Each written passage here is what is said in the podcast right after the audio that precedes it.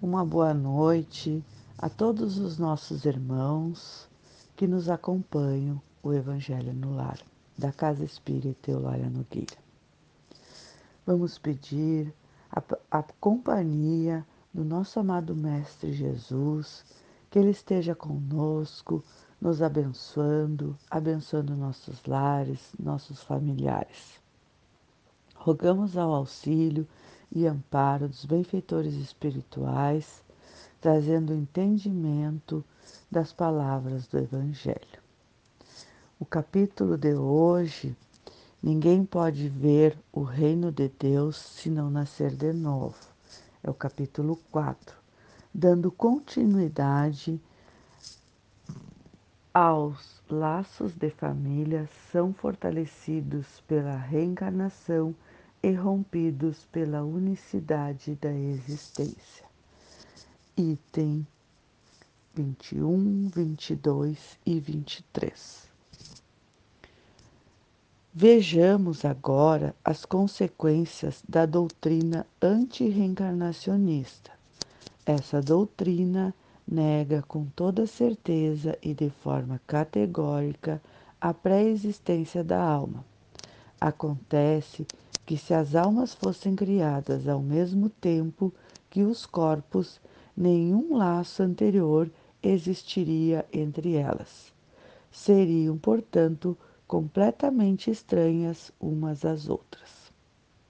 O pai seria estranho ao seu filho, e deste modo a filiação das famílias se encontraria reduzida apenas à filiação corporal, sem nenhum laço espiritual resultaria que não haveria nenhum motivo para se orgulhar por ter sido como antepassados tais ou tais personagens ilustres.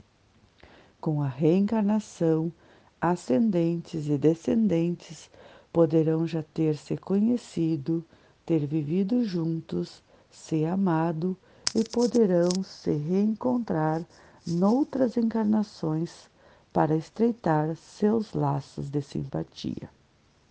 Isto tudo em relação ao passado. Quanto ao futuro, de acordo com um dos dogmas fundamentais que resulta o da não reencarnação, a sorte das almas estaria irrevogavelmente fixada após uma única existência. A fixação definitiva da sorte da alma resultaria na interrupção de todo o progresso, pois desde que se considera que há progresso, já não há mais sorte definida marcada. Conforme tenha vivido bem ou mal, elas vão imediatamente para a morada dos bem-aventurados ou para o inferno eterno. Assim, elas são imediatamente separadas para sempre e sem esperança de algum dia se aproximarem, de tal modo que pais, mães, filhos, maridos e esposas, irmãos, irmãs, amigos, nunca terão a certeza de se reverem. Significa a mais completa quebra dos laços de família com a reencarnação e o progresso, que é a sua consequência, todos os que se amaram se reencontraram na terra e no espaço e progridem juntos para chegar até Deus. Se falharem no caminho, retardarão seu adiantamento e sua felicidade, mas nem por isso suas esperanças estarão perdidas ajudados, encorajados e amparados por aqueles que os amamos, um dia sairão do lamaçal em que se afundaram. Enfim, com a reencarnação, a eterna solidariedade entre os encarnados e os desencarnados, do que resulta o estreitamento dos laços de amor. Em resumo, são apresentadas quatro alternativas para o homem sobre o futuro de além-túmulo. Primeiro, o nada, conforme afirma a doutrina materialista. Segundo, ser integrado ao todo universal, conforme afirma a doutrina panteísta. Terceiro, a individualidade da alma com a fixação definitiva do destino, de acordo com a doutrina da Igreja. E quarto, individualidade da alma com progresso ao infinito, conforme a doutrina espírita. De acordo com as duas primeiras, os laços de famílias são rompidos após a morte e não há nenhuma esperança de reencontro. Com a terceira, a chance de se rever, contando que se esteja no mesmo lugar, que pode ser o inferno ou o paraíso. Com a pluralidade das existências, que é inseparável da, do, da progressão contínua, existe a certeza de que as relações entre aqueles que se amaram não se interrompem, e é isso o que constitui a verdadeira família. Então, aqui é uma linda lição do Evangelho sobre a reencarnação, sobre a importância da reencarnação, sobre os nossos laços de família, que são fortalecidos pela essa reencarnação e que Deus nos deu é, essa benção de evoluirmos e, e termos entendimentos. A proposta da reencarnação é evoluir, é para termos entendimento e compreensão de quem somos, onde estamos.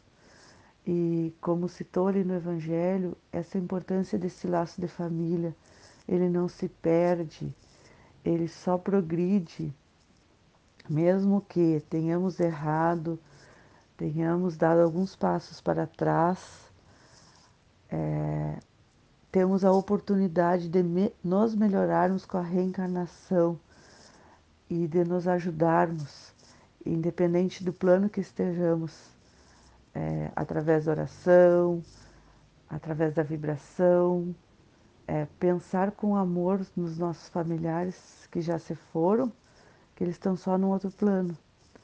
Mas isso requer entendimento, estudo.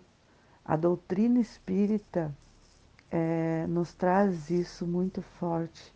Estudar, aprender. É, precisamos estar sempre lendo para cada vez mais compreendermos a importância de tudo isso e graças à doutrina espírita a gente tem esse esclarecimento, a gente tem esse entendimento, né? E nós que escolhemos toda essa caminhada. E vamos agradecer muito a Deus por ter esse entendimento, por termos alcançado é, compreender sobre a reencarnação. Que benção que temos. Muito importante esse estudo do Evangelho. Então, neste momento, vamos agradecer tudo isso. Agradecer aos Espíritos de luz, ao nosso Pai Maior, Todo-Poderoso, para assistir e amparar nos momentos que precisarmos. Que o nosso mestre, amado Mestre Jesus abençoe todos os nossos lares, os nossos familiares, afastando de nós os pensamentos de orgulho, de inveja, de vaidade, e que nos inspire a indulgência, a benevolência para com todos os nossos semelhantes, trazendo o entendimento necessário sobre a importância da reencarnação, sobre a importância do Evangelho e do estudo na nossa caminhada terrena. Vamos pedir pela fluidificação das águas que encontram-se em nossos lares, trazendo o remédio necessário para os nossos males físicos e espirituais. Obrigada, Pai, por tanto conhecimento, por tanto amor, por tanta bondade. Paz e luz, e que assim seja.